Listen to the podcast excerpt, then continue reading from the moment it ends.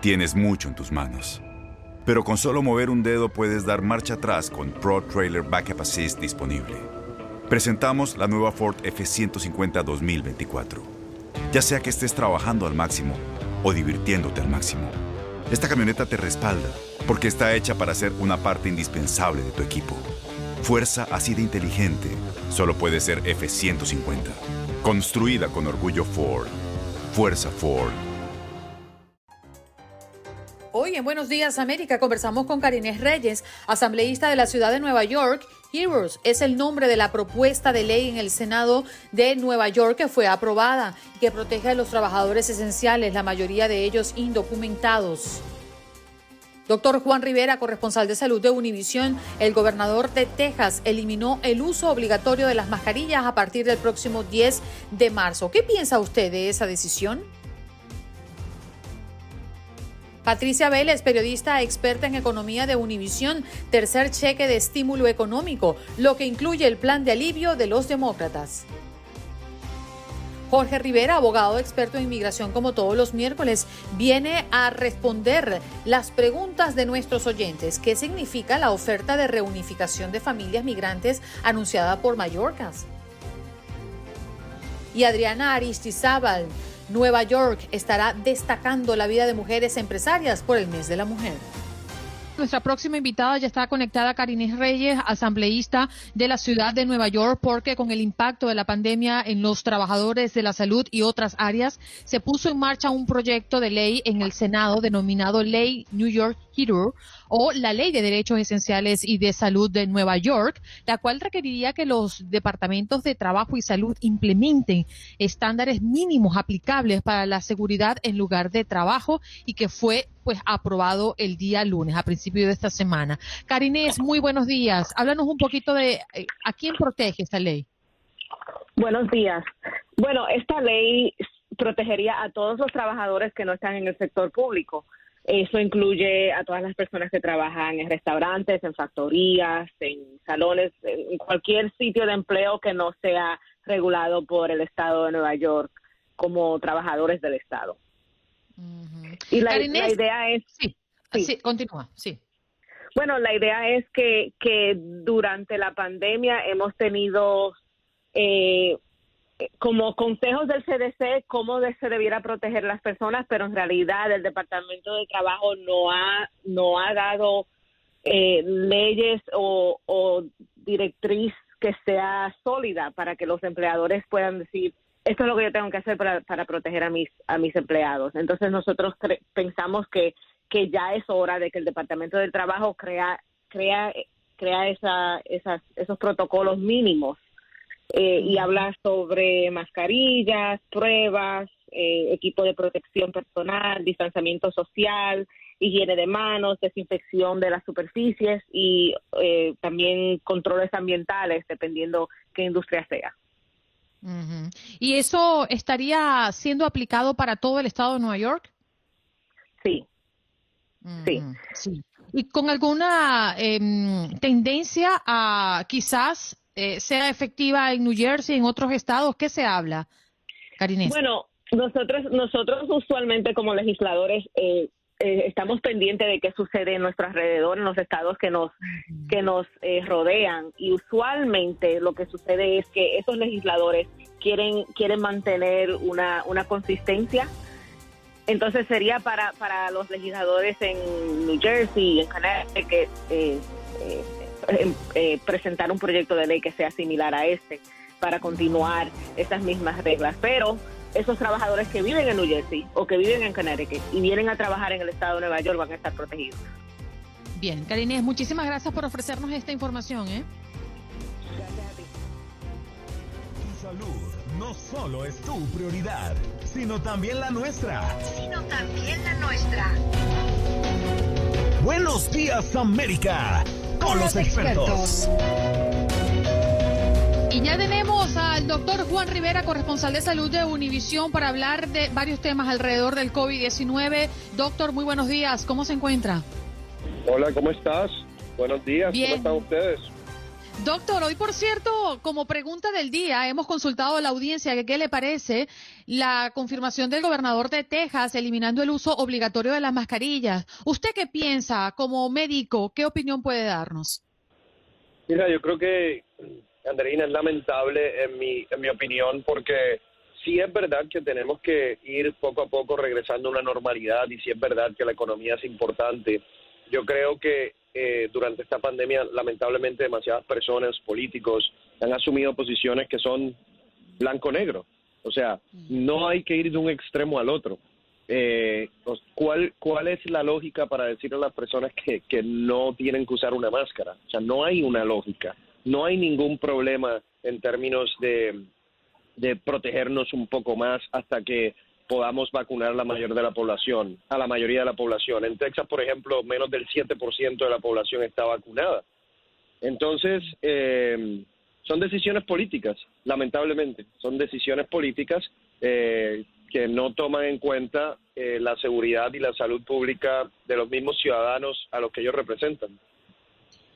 Lo más increíble, doctor Juan, de esto, saludándolo con los buenos días, es que Texas es el segundo condado, el segundo estado en el país con mayor número de casos de contagios y el tercer estado después de California y Nueva York con el mayor número de víctimas mortales por esta enfermedad. Yo le quería preguntar a usted, ¿por qué hay que seguir usando la mascarilla a pesar de que haya sido vacunado? E independiente de que esto se vaya a extender, se calcula hasta el año 2022, como lo ha dicho el doctor Anthony Fauci. ¿Cuáles son las razones para que nuestra audiencia entienda la necesidad de seguir protegiéndonos con este elemento?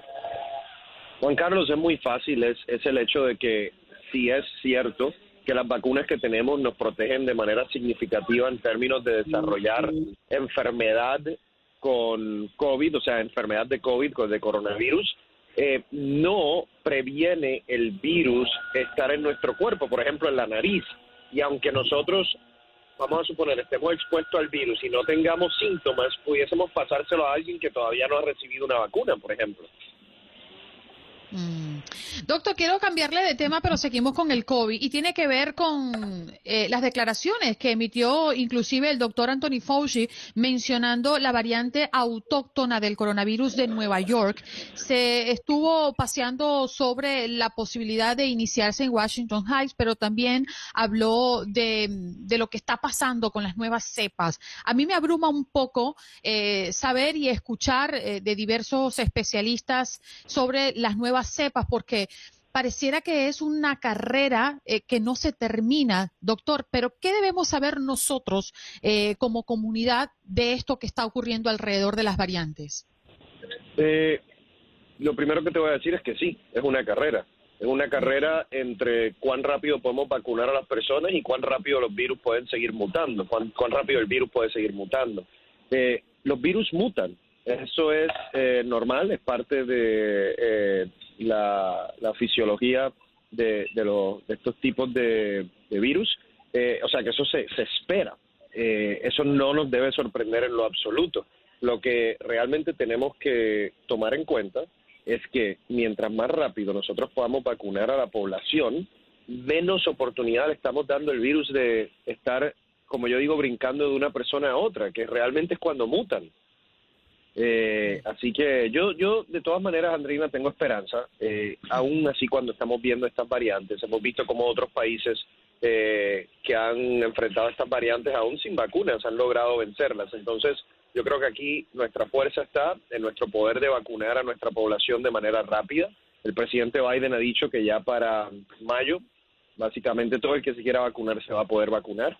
Eh, seguimos adelantando en esa en, esa categoría de vacunación. Así que mi, yo me siento optimista. Ahora, eh, ojalá que los políticos no sigan eh, cometiendo errores. O sea, esto ha sido, la, la, historia de la pandemia ha sido obviamente una historia de salud pública y una historia de cómo eh, la salud pública ha tenido que enfrentar malas decisiones de algunos políticos. Doctor Juan, ayer una de nuestras oyentes llamó con una inquietud que nos comprometimos con ella a trasladársela a usted al aire, porque nos pareció incluso muy interesante la, pregunta que tenía en medio de la realidad que tenemos. alguien que tiene gripe, la gripe normal, el flu, puede ponerse la vacuna? Usualmente a mí me gusta esperar, eh, porque obviamente si tienes, y si tienes la gripe, eh, y además todo depende de cuán severo, ¿no? Pero si tienes gripe ya el sistema inmunológico está trabajando, ¿no? Para vencer esa infección que está causando la gripe. Entonces yo prefiero que la persona esté mejor antes de, ponerse la vacuna. Pero si es solamente un, como yo digo, un poquito de congestión nasal, que a lo mejor es alergia, eh, entonces yo, yo sí les recomiendo que, que lo hagan. Pero si es una persona que ya tiene mucha congestión nasal, tiene tos, ha tenido un poquito de calentura porque tiene gripe, mejor esperar. Bien. Doctor, muchísimas gracias por estar con nosotros y por ofrecernos el santo remedio. Muchas gracias a ustedes y que pasen buen día. Buen día. El doctor Juan Rivera, responsable de Univisión, eh, pues eh, corresponsal de salud de Univisión con nosotros con estos temas bien interesantes, ¿no? Que abordamos y que además particularmente me llenan de muchísima ansiedad conocer que cepas y nuevas cepas están presentes, ¿no? En nuestro entorno. Día 43 de Joe Biden en la presidencia. ¿Cómo va su agenda? El presidente anunció este martes que Estados Unidos espera contar con suficientes vacunas contra el coronavirus para todos los estadounidenses adultos para finales de mayo, dos meses antes de lo previsto, mientras que los senadores afinan el paquete de ayuda de Biden con medidas de su preferencia.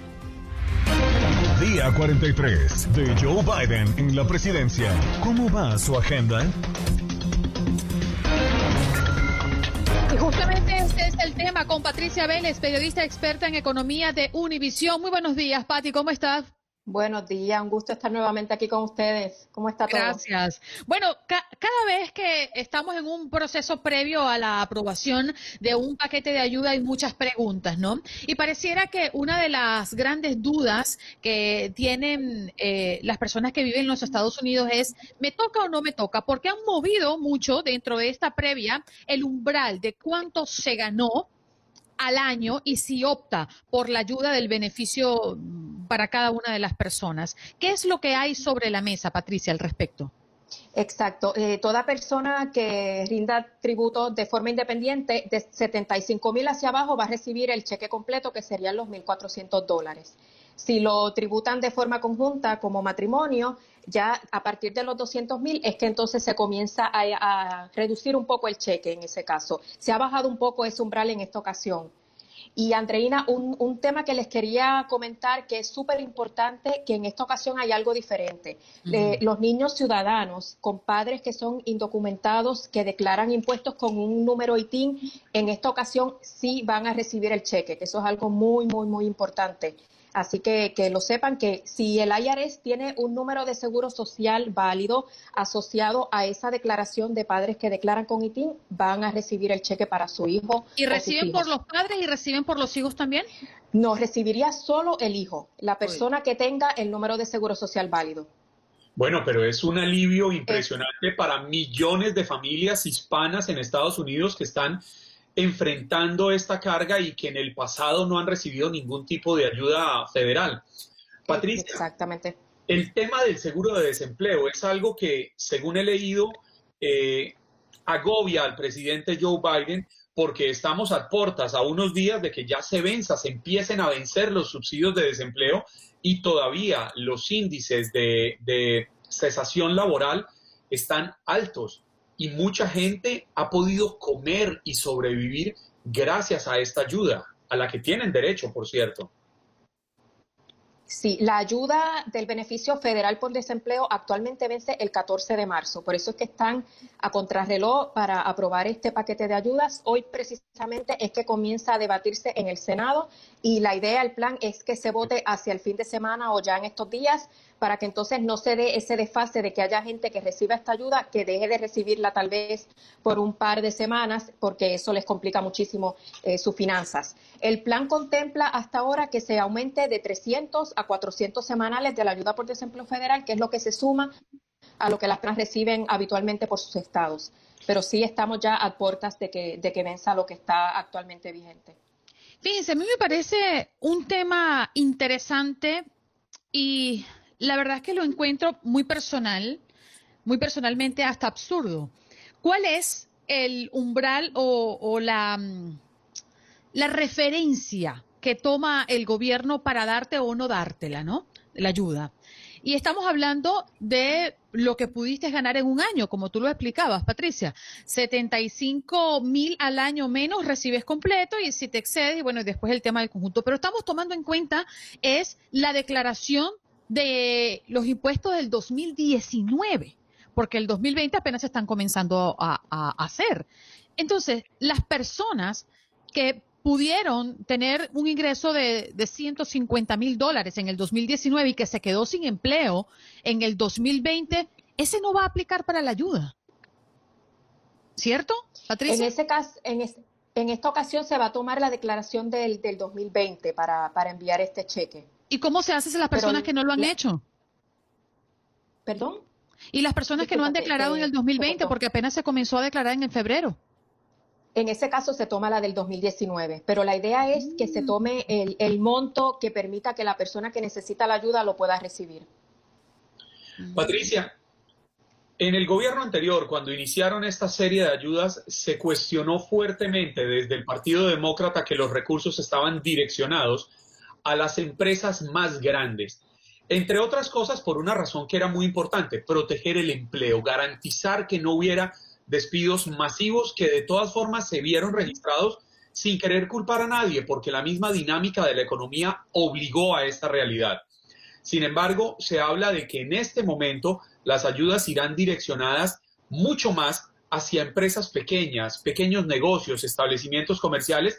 Entre ellos estarían muchísima gente que hace parte de nuestra raza, de nuestra raza latina, de nuestra gente hispana pueden estar esperanzados en que llegará un salvavidas para ayudarles a mantener a flote sus pequeños negocios? Mira, la semana pasada precisamente se abrió una ventana de 14 días para que solo las empresas con 20 empleados o menos, que es como tú dices, muchas de las empresas eh, hispanas, de trabajadores hispanos, puedan ellos tener la prioridad al momento de solicitar estos cheques bajo el, el PPP, que es el Paycheck Protection Program. Esas personas por estas dos semanas eh, tienen que verificar bien hasta cuándo es, que vence, eh, pero tienen prioridad para ellos ser quienes reciban estos préstamos en este momento. Mm. ¿Qué hay de las ayudas a pequeñas empresas, Patti? Sí, este es precisamente ese, ese paquete para las pequeñas empresas. Este nuevo paquete también contempla ampliar ese monto para que se esas personas puedan seguir pidiendo ese préstamo, pero eh, que sepan que si tienes una empresa de 20 empleados o menos, o incluso si eres un trabajador independiente, en este momento se supone que tengas prioridad para pedir ese préstamo. Patricia, y para que esto pase en el Congreso, para que pase en el Senado, donde la mayoría está tan ajustada, estamos amarrados a que tienen el 50% de los votos, y solo con el voto de la vicepresidente Kamala Harris, que oficiaría como, presidencia, como presidenta del Senado en el momento de un desempate, eh, lograrían. Eso se lo digo porque no tengo claro cómo es en el momento de las ayudas. ¿Es mayoría simple, la mitad más uno y pasan o tendrían que irse a dos terceras partes como ocurre en, otros, en otras votaciones en el Senado? En este caso, el paquete está siendo aprobado con el mecanismo que se conoce como reconciliación presupuestaria, que permite que sea aprobado con una mayoría simple como, y no que suceda que como se necesitan usualmente los 60 votos, pero para eso es súper necesario que los demócratas, si quieren aprobarlo, no pueden perder ni un solo voto de los suyos. Necesitan que todos los senadores demócratas estén alineados detrás del paquete de ayuda para que esto pueda suceder. Tú que eres experta, Patti, en estas cuestiones, ¿no? Y nosotros, pues, vamos paso a paso con lo que está ocurriendo previo a la aprobación definitiva y que llegue ese cheque a cada una de las personas que lo necesita. ¿De cuánto tiempo estamos hablando? La gente quiere saber cuándo posiblemente después de dejarlo en mano del Senado podría estar siendo ya efectivo en sus cuentas bancarias. Sí, te puedo decir como ha sucedido ya en el pasado, por ejemplo, si el paquete es aprobado esta semana en el Senado, pongamos un ejemplo estimado el fin de semana, usualmente en un lapso de dos, tres semanas ya el IRS comienza nuevamente a enviar esos, esos pagos. Las personas que los reciben por depósito directo son quienes los reciben con mayor rapidez. Eso es lo que, lo que ha ocurrido ya previamente. ¿Y en tiempo real, en el ejemplo real, es posible que el Senado apruebe esta semana? Hoy comenzó el debate y lo que se estima es que se ha aprobado ya, o se ha votado, no aprobado, se ha votado al menos eh, ya hacia el fin de semana. La idea es que no venzan los, la ayuda del desempleo el 14. Importante que quienes nos están escuchando tengan perfectamente claro que en caso de que no tengan depósito directo, les van a enviar un cheque si clasifican para estas ayudas y ese cheque viene en un sobre que no está muy, muy, muy marcado para que no puedan ser víctimas de robos y entonces no vayan a hacer lo que sucedió el año pasado, que muchas personas votaron el sobre sin ni siquiera abrirlo porque no tenían idea que venía allí y pierden unos recursos importantes. Sí, eso ocurrió mucho también con las personas que recibieron la tarjeta de débito prepagada con el monto del cheque, que no sabían que esa era la tarjeta de, del IARES. Eso hay que, hay que estar muy pendiente. El IARES usualmente pone ejemplo de cómo es que va a enviar la carta o el sobre para que la gente sepa y pueda comparar que lo que le ha llegado es, es efectivamente de ellos. Excelente punto, porque a nosotros nos llamaron al menos un par de oyentes diciendo, boté la tarjeta y ahora qué hago en ese momento. Imagino que funciona igual, pero bueno, ya tenemos experiencia, usted no vaya a votar la tarjeta. Incluso, Andreina, no sé si usted recuerda que tuvimos una persona que llamó que había votado la tarjeta e incluso luego llamó a contarnos que había logrado recuperar la tarjeta a eso iba, les entregamos un número de teléfono que se suponía era para la asistencia de personas que tenían este tipo de inconvenientes que no les había llegado o que si estaban conscientes de que le llegó y que botó la tarjeta en la basura. Oh my God. Bueno, Patricia, muchísimas gracias por estos minutos que nos ofreces. ¿eh? Nos aclaraste muchos temas. Que tengan buen día, cuídense mucho. Buen día para ti. Patricia Vélez, periodista experta en economía de Univisión, hoy hablando de este tercer cheque de estímulo económico, lo que incluye el plan de alivio de los de... Las acciones dicen más que las palabras. Abre el Pro Access Tailgate disponible de la nueva Ford F-150. Sí, una puerta oscilatoria de fácil acceso para convertir su cama en tu nuevo taller. Conecta tus herramientas al Pro Power Onboard disponible ya sea que necesites soldar o cortar madera, con la F-150 puedes. Fuerza así de inteligente solo puede ser F-150. Construida con orgullo Ford. Pro Access Tailgate disponible en la primavera de 2024. En Buenos Días América sabemos lo que te preocupa. Por eso es que de la mano de los expertos te guiamos y respondemos tus preguntas de inmigración. Línea telefónica el 1833-867-2346. Usted puede llamar y hacerle la pregunta al experto, al abogado de inmigración Jorge Rivera, que ya está con nosotros. Muy buenos días, abogado. ¿Cómo se encuentra? Muy bien, aquí súper feliz de estar con ustedes. Estoy con energía, dormí bien, comí bien, así que vamos a darle con todo el día de hoy. ¿Qué les parece? Dios, pero abogado, usted viene arrasando como el colato. Y estoy resplandeciente, mírenme el color de la tierra está bronceado, imagínense. Eso le iba a decir yo. Dirían en Colombia cuando una persona está muy elegante, de punta en blanco. Como Grecia. De punta en blanco, esa es nueva para mí. Como Grecia en el cuadro que usted tiene a sus espaldas con un atardecer maravilloso.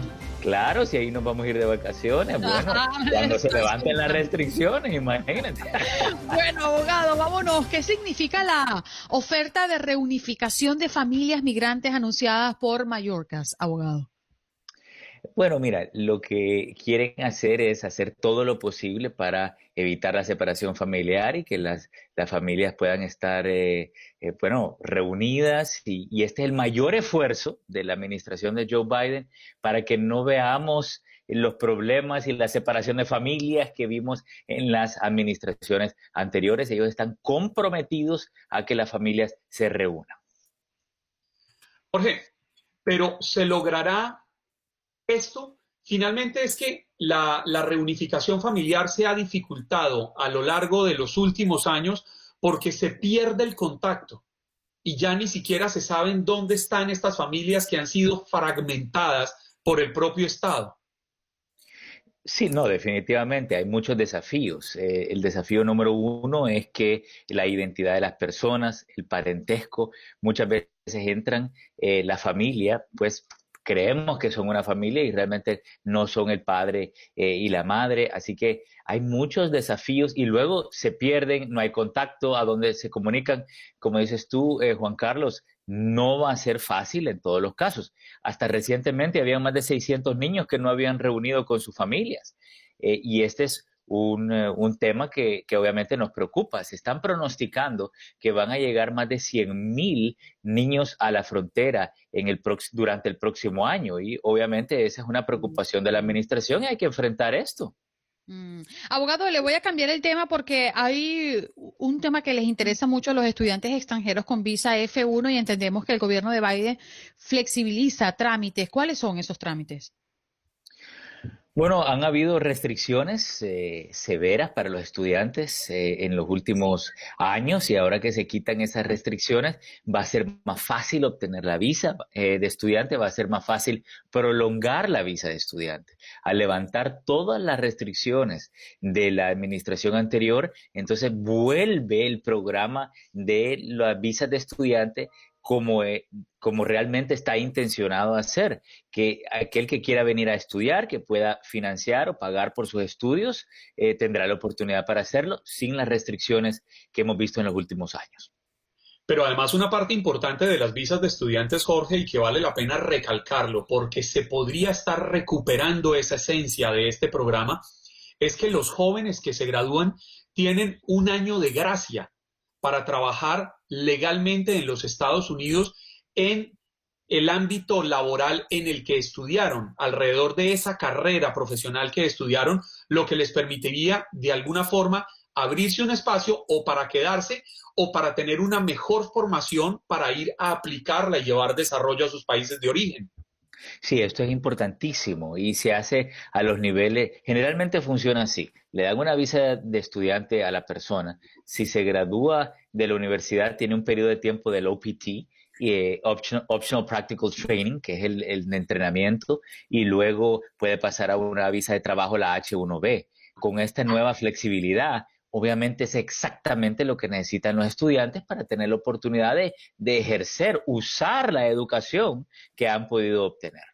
Si usted tiene preguntas y quiere hacérsela al abogado, pues puede llamar al 1-833-867-2346. Marco Sánchez dice, una pregunta para el abogado. Cuando una persona ha salido de Estados Unidos que tenga TPS sin solicitar un permiso de salida y ha entrado por la frontera sin haber sido detenido por inmigración, ¿tiene posibilidad de renovar su TPS? Bueno, realmente en el momento que sale sin un permiso de viaje rompe la continuidad que se necesita para el TPS. Eh, generalmente la respuesta es que no. Pueden haber excepciones. Eh, se puede pedir una excepción si viajó por alguna emergencia eh, de un día para otro, algo por el estilo, pero generalmente la respuesta es que no. Una vez si viaja sin el permiso de viaje, pierde el TPS. Hay otra pregunta que plantean en nuestro Facebook Live, en nuestra página Buenos días AM Jorge, es de Pastores Gómez. Dice, buenos días Andreina, tengo una hermana que vino en noviembre a este grandioso país. Se quedó. Yo soy de República Dominicana y ciudadano de este país. ¿Puedo hacer algo para que ella se legalice? Bueno, puede hacer una petición familiar, definitivamente. Lo único que esa petición familiar va a demorar. Eh, y una cosa buena que está, eh, está incluida en la propuesta de Joe Biden es que mientras los familiares esperan esos largos tiempos de espera del boletín de visas, quieren darles una estadía legal y un permiso de trabajo. No sabemos si eso va a ser aprobado, pero ahora es el momento para hacer todas esas peticiones familiares, aunque demoren años en llegar el turno por esta posibilidad que está en la propuesta del presidente Joe Biden. Más preguntas de nuestra audiencia. A Janira Gómez dice, una señora de 90 años con residencia y por su salud vive cada año más tiempo en su país que en Estados Unidos. ¿Podría aplicar para la ciudadanía? Bueno, el requisito para la ciudadanía es que la persona esté la mayoría de los últimos cinco años dentro del país. Entonces, eh, te digo porque inmigración hace la matemática, multiplican el número de días, 365 por 5, nos da 1825. Dividido por 2, la persona tiene que haber pasado 913 días exactamente para tener la mayoría del tiempo dentro del país y calificar para la, ciudadanía. Así que eh, si está viviendo en su país, no va a calificar, aunque sea por razones médicas. Sí. Hay otra pregunta del chat, Jorge. la plantea Ramón Mejía. Tengo una situación en la que mi padre, quien murió hace tres años, había hecho una petición para tres hermanas de padre. Aparentemente la petición ha continuado su curso. A ella les continúa llegando información referente al preaviso, pero ¿tendrá esta un buen resultado ya que el peticionario murió? Juan Carlos, aquí la clave es que la muerte haya ocurrido después de la aprobación de la petición. Si la petición ya estaba aprobada en la fecha que falleció el peticionario, estamos bien y se puede rescatar esa petición. Pero si murió antes que aprobaran esa petición, ya tenemos que buscar otras alternativas.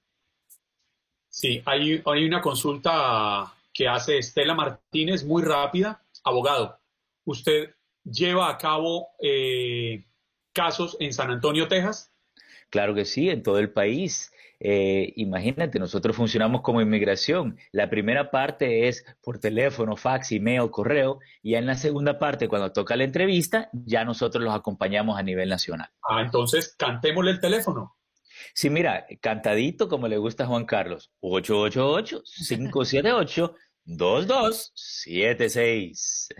Jorge, estás en la línea telefónica.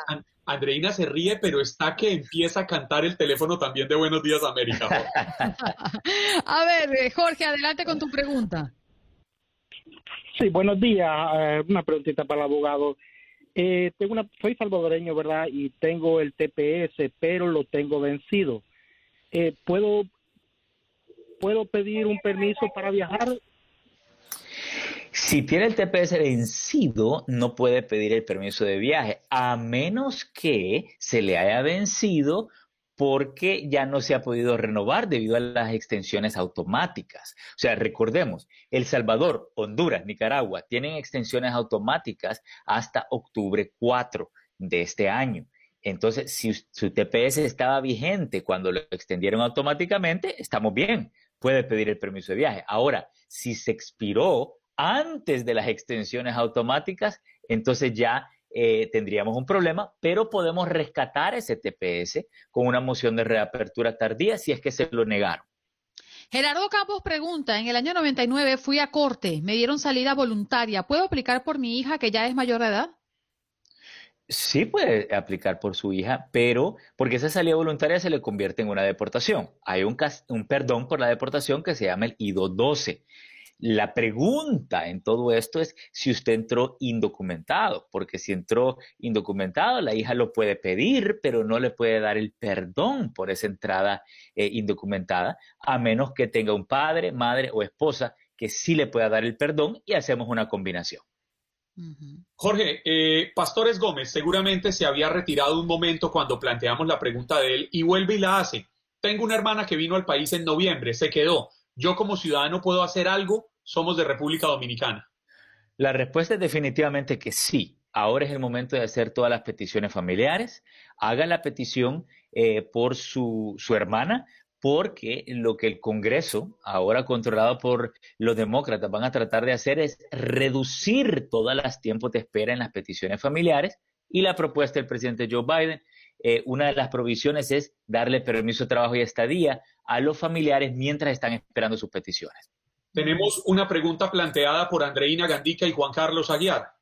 Adelante. Definitivamente a las 100 preguntas y solamente 10 para el examen hay que aprobar 6. Sí, definitivamente. Eh, hay una opción de tomar el examen más difícil para todos aquellos Gracias, que eh, ok, los que se sienten seguros de pasar el examen más difícil, pero para todos los demás, que es el 99.9%, ya pueden tomar el examen más fácil eh, de ciudadanía. ¿Y cuándo se me van a hacer ciudadanos? Y yo les ayudo, ya tienen abogado. Yo creo que a mí, yo, lo sé. como año y medio. ¿Cuánto le falta a usted, parcera? A mí me falta, yo en febrero cumplí cuatro años aquí, abogado. Bueno, faltan nueve meses, Andreina. Esa va a ser una gran celebración cuando tengamos ciudadana. Con el abogado Jorge Rivera que me va a representar. Yo lo tengo aquí, en mi lista, aquí, bien cerquita de mí, abogado, para que sepa. Claro, y voy a la entrevista contigo y todo para sacar esa ciudadanía. ¿Y puedes responder por mí? yo también iba a pedirlo. Ay, no. Responde las preguntas por mí. No, ni tanto, oiga. Tampoco eso. Muchas gracias por acompañarnos. Un abrazo grande. Un abrazo, los queremos mucho. Bye, abogado Jorge Rivera, con nosotros pues respondiendo a sus preguntas. Ya regresamos. Buenos días, América. Tu opinión importa. Nuestras redes sociales. Facebook. Buenos días, AM.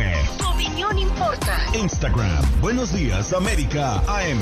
Buenos días, América, AM. Tu opinión importa. Mire, es que está el boleto. Ahí está el boleto. Mi marido ya compró boletos para irse a otro planeta. Se va, pero ¿compró boleto para él o para los, los cuatro? Ese, ese es el detalle, Juan Carlos. No caigamos en, en profundidad. No, ¿cómo que no? Ay, bueno. Yo le dije a él que yo no me voy para ningún lado. Mire, todo es con la mejor intención. Yo conozco a su esposo y él es insuperable. Siempre intereses nobles, buenas intenciones, ideas maravillosas. Es más, cuídelo, porque ese señor vale cada gramo lo que pesa en oro. Abajo de peso, ¿eso influye? Eh, es que el oro se está depreciando. Vámonos con otra. Adriana Aristizábal, pobre, eh, qué pena me da con Adriana. Ella dirá, pero qué tanta gente habla esta gente, por Dios. Adriana también, Adriana sí que vale lo que pesa en diamantes. Buenos días, Adriana, ¿cómo amaneces? Hola, hola chicos, muy bien, muy bien, feliz de estar en su programa en el día de hoy. Andreina, lo que no sabes es que tu marido te compró boleto también para llevarte al espacio. Pero Yo sola, le dije que no quería ir. o le compró boleto de ida sola sin retorno. Mi hijo me pregunta, mamá, por fin tú decidiste, ¿te vas con nosotros o te quedas? O sea, él se va con su padre. Qué divertido, muy divertido. muchachos. Bueno, Adriana, vamos a hablar de Nueva York, porque estará destacando la vida de mujeres empresarias por el mes de la mujer. ¿Qué hará la gran ciudad? Así es, Andreina, y es que estamos celebrando el mes de la historia de la mujer. Y qué mejor oportunidad en este momento para destacar las mujeres hispanas que están haciendo historia en este momento, en medio de la pandemia, haciendo negocios. Las mujeres que tienen restaurantes, que tienen peluquerías, que son administradoras de negocios. Y es así como NYC Company, la oficina que promociona la ciudad de Nueva York en todo el mundo, ha lanzado una campaña que va a durar todo el mes de marzo y más allá del mes de marzo, invitando a la comunidad para que nos detengamos por un minuto a observar a nuestro alrededor, en nuestros barrios de la ciudad de Nueva York y detectar cuáles son esos negocios que han sido fundados por mujeres, creados por mujeres y que son actualmente administrados por mujeres. Adriana, me imagino que entre estas mujeres debe haber muchísimas hispanas con pequeños negocios, restaurantes, un, un salón de belleza, un salón de uñas, que incluso administran o tienen sus propios negocios para distribuir comidas, en fin, tantas mujeres hispanas que están en la lucha diaria por hacer de Estados Unidos un mejor país. Así es, Juan Carlos. Encontramos, por ejemplo, en una lista curada que hicimos cerca de 42 negocios. Obviamente esta es una lista multicultural, donde hay mujeres no solamente hispanas, sino también mujeres eh, de otras nacionalidades, mujeres inmigrantes de todo el mundo, como usted bien lo sabe, esta es la capital del mundo, pero hemos destacado en esta lista el trabajo de un grupo de mujeres. Por ejemplo, estamos hablando de Noel Santos. Ella está localizada en el Bronx y ha creado una librería que se llama The Lead Bar. Entonces la gente puede ir, tomarse una buena copa de vino y disfrutar de una buena literatura. Ojo que en esta lista encontramos un grupo de mujeres que se han dedicado a las librerías, que se han dedicado a la literatura y es algo bellísimo encontrar esto, digamos, en nuestra comunidad de mujeres que están interesadas en, digamos, expandir el nivel cultural de nuestra comunidad a través de los buenos libros, no solamente en inglés, sino también en español. ¿Qué tal María Herrón, por ejemplo? Eh, ella está localizada en Brooklyn y ha fundado una librería que se llama Mil Mundos y esta librería este, tiene la mitad de los libros son en inglés y la mitad de los libros en español. Y obviamente como todo el mundo en esta época de pandemia, ella tuvo que reinventar su negocio y abrió una ventanita en el negocio para que la gente pueda ordenar los libros online o por teléfono y pasar a recogerlos y a devolverlos. Estamos hablando, por ejemplo, de Sandra Jaques, también hispana, eh, tiene dos, dos restaurantes, uno se llama Saltacos y el otro se llama El Sole, y eh, uno es de comida mexicana, el otro de, de comida italiana y está ubicada también en Washington Heights y donde dejamos, por ejemplo, a María Cano. María Cano es colombiana, eh, montó un negocito, ya comenzó su negocio con un pequeño carrito de comidas que lo denominó Arepa Lady y ahorita ah, ya tiene dos restaurantes, uno en Queens y otro en Brooklyn. Estos son solamente, chicos, un par de ejemplos de mujeres hispanas que están haciendo historia, la historia contemporánea, en la mitad de la pandemia, haciendo negocios y eso es lo que como comunidad nosotros queremos destacar y queremos reconocer, de decirle a la gente, si va a ir a consumir algo, busque el negocio que ha sido fundado, creado o que es administrado por una mujer de su comunidad y apóyela, especialmente en este momento en el que tanto lo necesita. Adriana, esas arepas ladies son arepas venezolanas, ¿no? Aunque ella es colombiana. Arepas colombianas. Chango tu banana. Andreina, ¿usted me permite ¿Usted me permite, Andreina, agregar una mujer a esa lista? Claro. es una lista extensa. Y yo sí quisiera resaltar la labor de Adriana Aristizábal porque creo que muy poca gente lo sabe, pero Adriana el año pasado, en medio de la pandemia, fue seleccionada por la revista Hola como una de las 100 mujeres latinas más influyentes en los Estados Unidos, al lado de Shakira, al lado de Sofía Vergara, precisamente por ese trabajo que hace al frente de la Oficina de Comunicaciones de New York City and Company, rescatando el turismo de la ciudad. Adriana, que generosamente nos acompaña, eh, nos ha acompañado muchas veces aquí en Buenos Días América, no solo es relacionista pública, es periodista, es conferencista y es escritora. Y por este trabajo en el mes de la mujer, yo quiero hacerle el reconocimiento a una amiga que sabe que la adoro con el alma. Juan Carlos, muchas gracias. Muchísimas gracias. Pues ha sido un, un oh, wow, no, no esperaba pues que dijera todas estas cosas. Pero bueno, muchas gracias, muchas gracias por, por, por, por resaltar, digamos, toda la labor y todo el trabajo que hemos venido haciendo. Para mí, como, como inmigrante, como latina, como inmigrante colombiana en este país, yo llegué a los Estados Unidos en el 2004 y tuve que reinventar completamente mi carrera salir del periodismo que estaba ejerciendo en Colombia y venir a hacer, eh, digamos, otras, otras actividades, otras labores acá en los Estados Unidos. Y he encontrado, digamos, que esta vida ha sido fascinante en la medida en que he podido eh, conocer a mi comunidad, conocer e integrarme con esta cultura, aprender el idioma, que es otra cosa fascinante. Ha sido como un trabajo del día a día, ¿no? De, de, de, de progreso, de lucha permanente, de enfoque, de saber cuáles son los objetivos. Ha sido un, un camino largo, pero también ha sido un camino eh, lleno de satisfacciones, especialmente cuando sabemos que las actividades que realizamos tienen algún impacto en la comunidad y que les estamos ayudando a la gente, especialmente en este momento, especialmente en el momento en el que estamos atravesando una crisis global con el tema de la pandemia. El trabajo que hemos venido realizando a través de NYC Company ha sido clave porque le hemos dado a todas estas campañas ese toque cívico, ese toque de invitación a la comunidad, que necesitamos apoyarnos los unos con los otros. Y este es un mensaje también para otras comunidades eh, alrededor de los Estados Unidos, otras comunidades hispanas, ¿no? De agruparse, de saber quiénes somos, de, cómo nos vamos a apoyar. Las campañas que hemos venido adelantando han sido todas, eh, han venido en, en un proceso. Al comienzo fueron unas campañas online para ayudarle a los negocios a vender más eh, por, por, por internet. Hace poco terminamos esta campaña que lanzamos de Restaurant Week to Go, la semana del restaurante para llevar, que era una campaña enfocada únicamente en los pedidos a domicilio para llevar.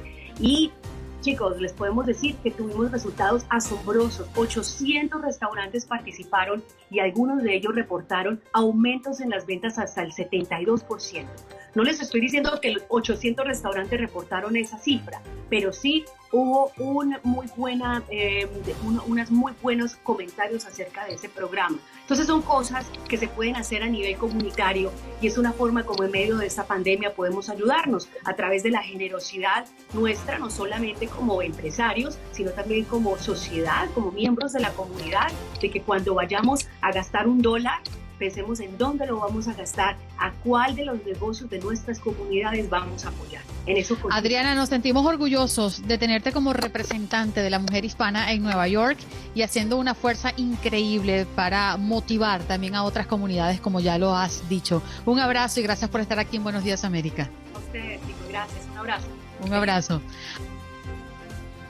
Gracias por escuchar el podcast de Buenos Días América. Recordándote que en las redes sociales puedes conseguirnos en Facebook como Buenos Días AM, en Instagram Buenos Días América AM y este nuestro podcast todos los días, un podcast nuevo. Boost Mobile tiene una gran oferta para que aproveches tu reembolso de impuestos al máximo y te mantengas conectado. Al cambiarte a Boost, recibe un 50% de descuento en tu primer mes de datos ilimitados. O, con un plan ilimitado de 40 dólares, llévate un Samsung Galaxy A15 5G por $39.99. Obtén los mejores teléfonos en las redes 5G más grandes del país. Con Boost Mobile, cambiarse es fácil. Solo visita boostmobile.com. Boost Mobile, sin miedo al éxito. Para clientes nuevos y solamente en línea, requiere AroPay. 50% de descuento en el primer mes requiere un plan de 25 dólares al mes. Aplican otras restricciones. Visita Boost para detalles.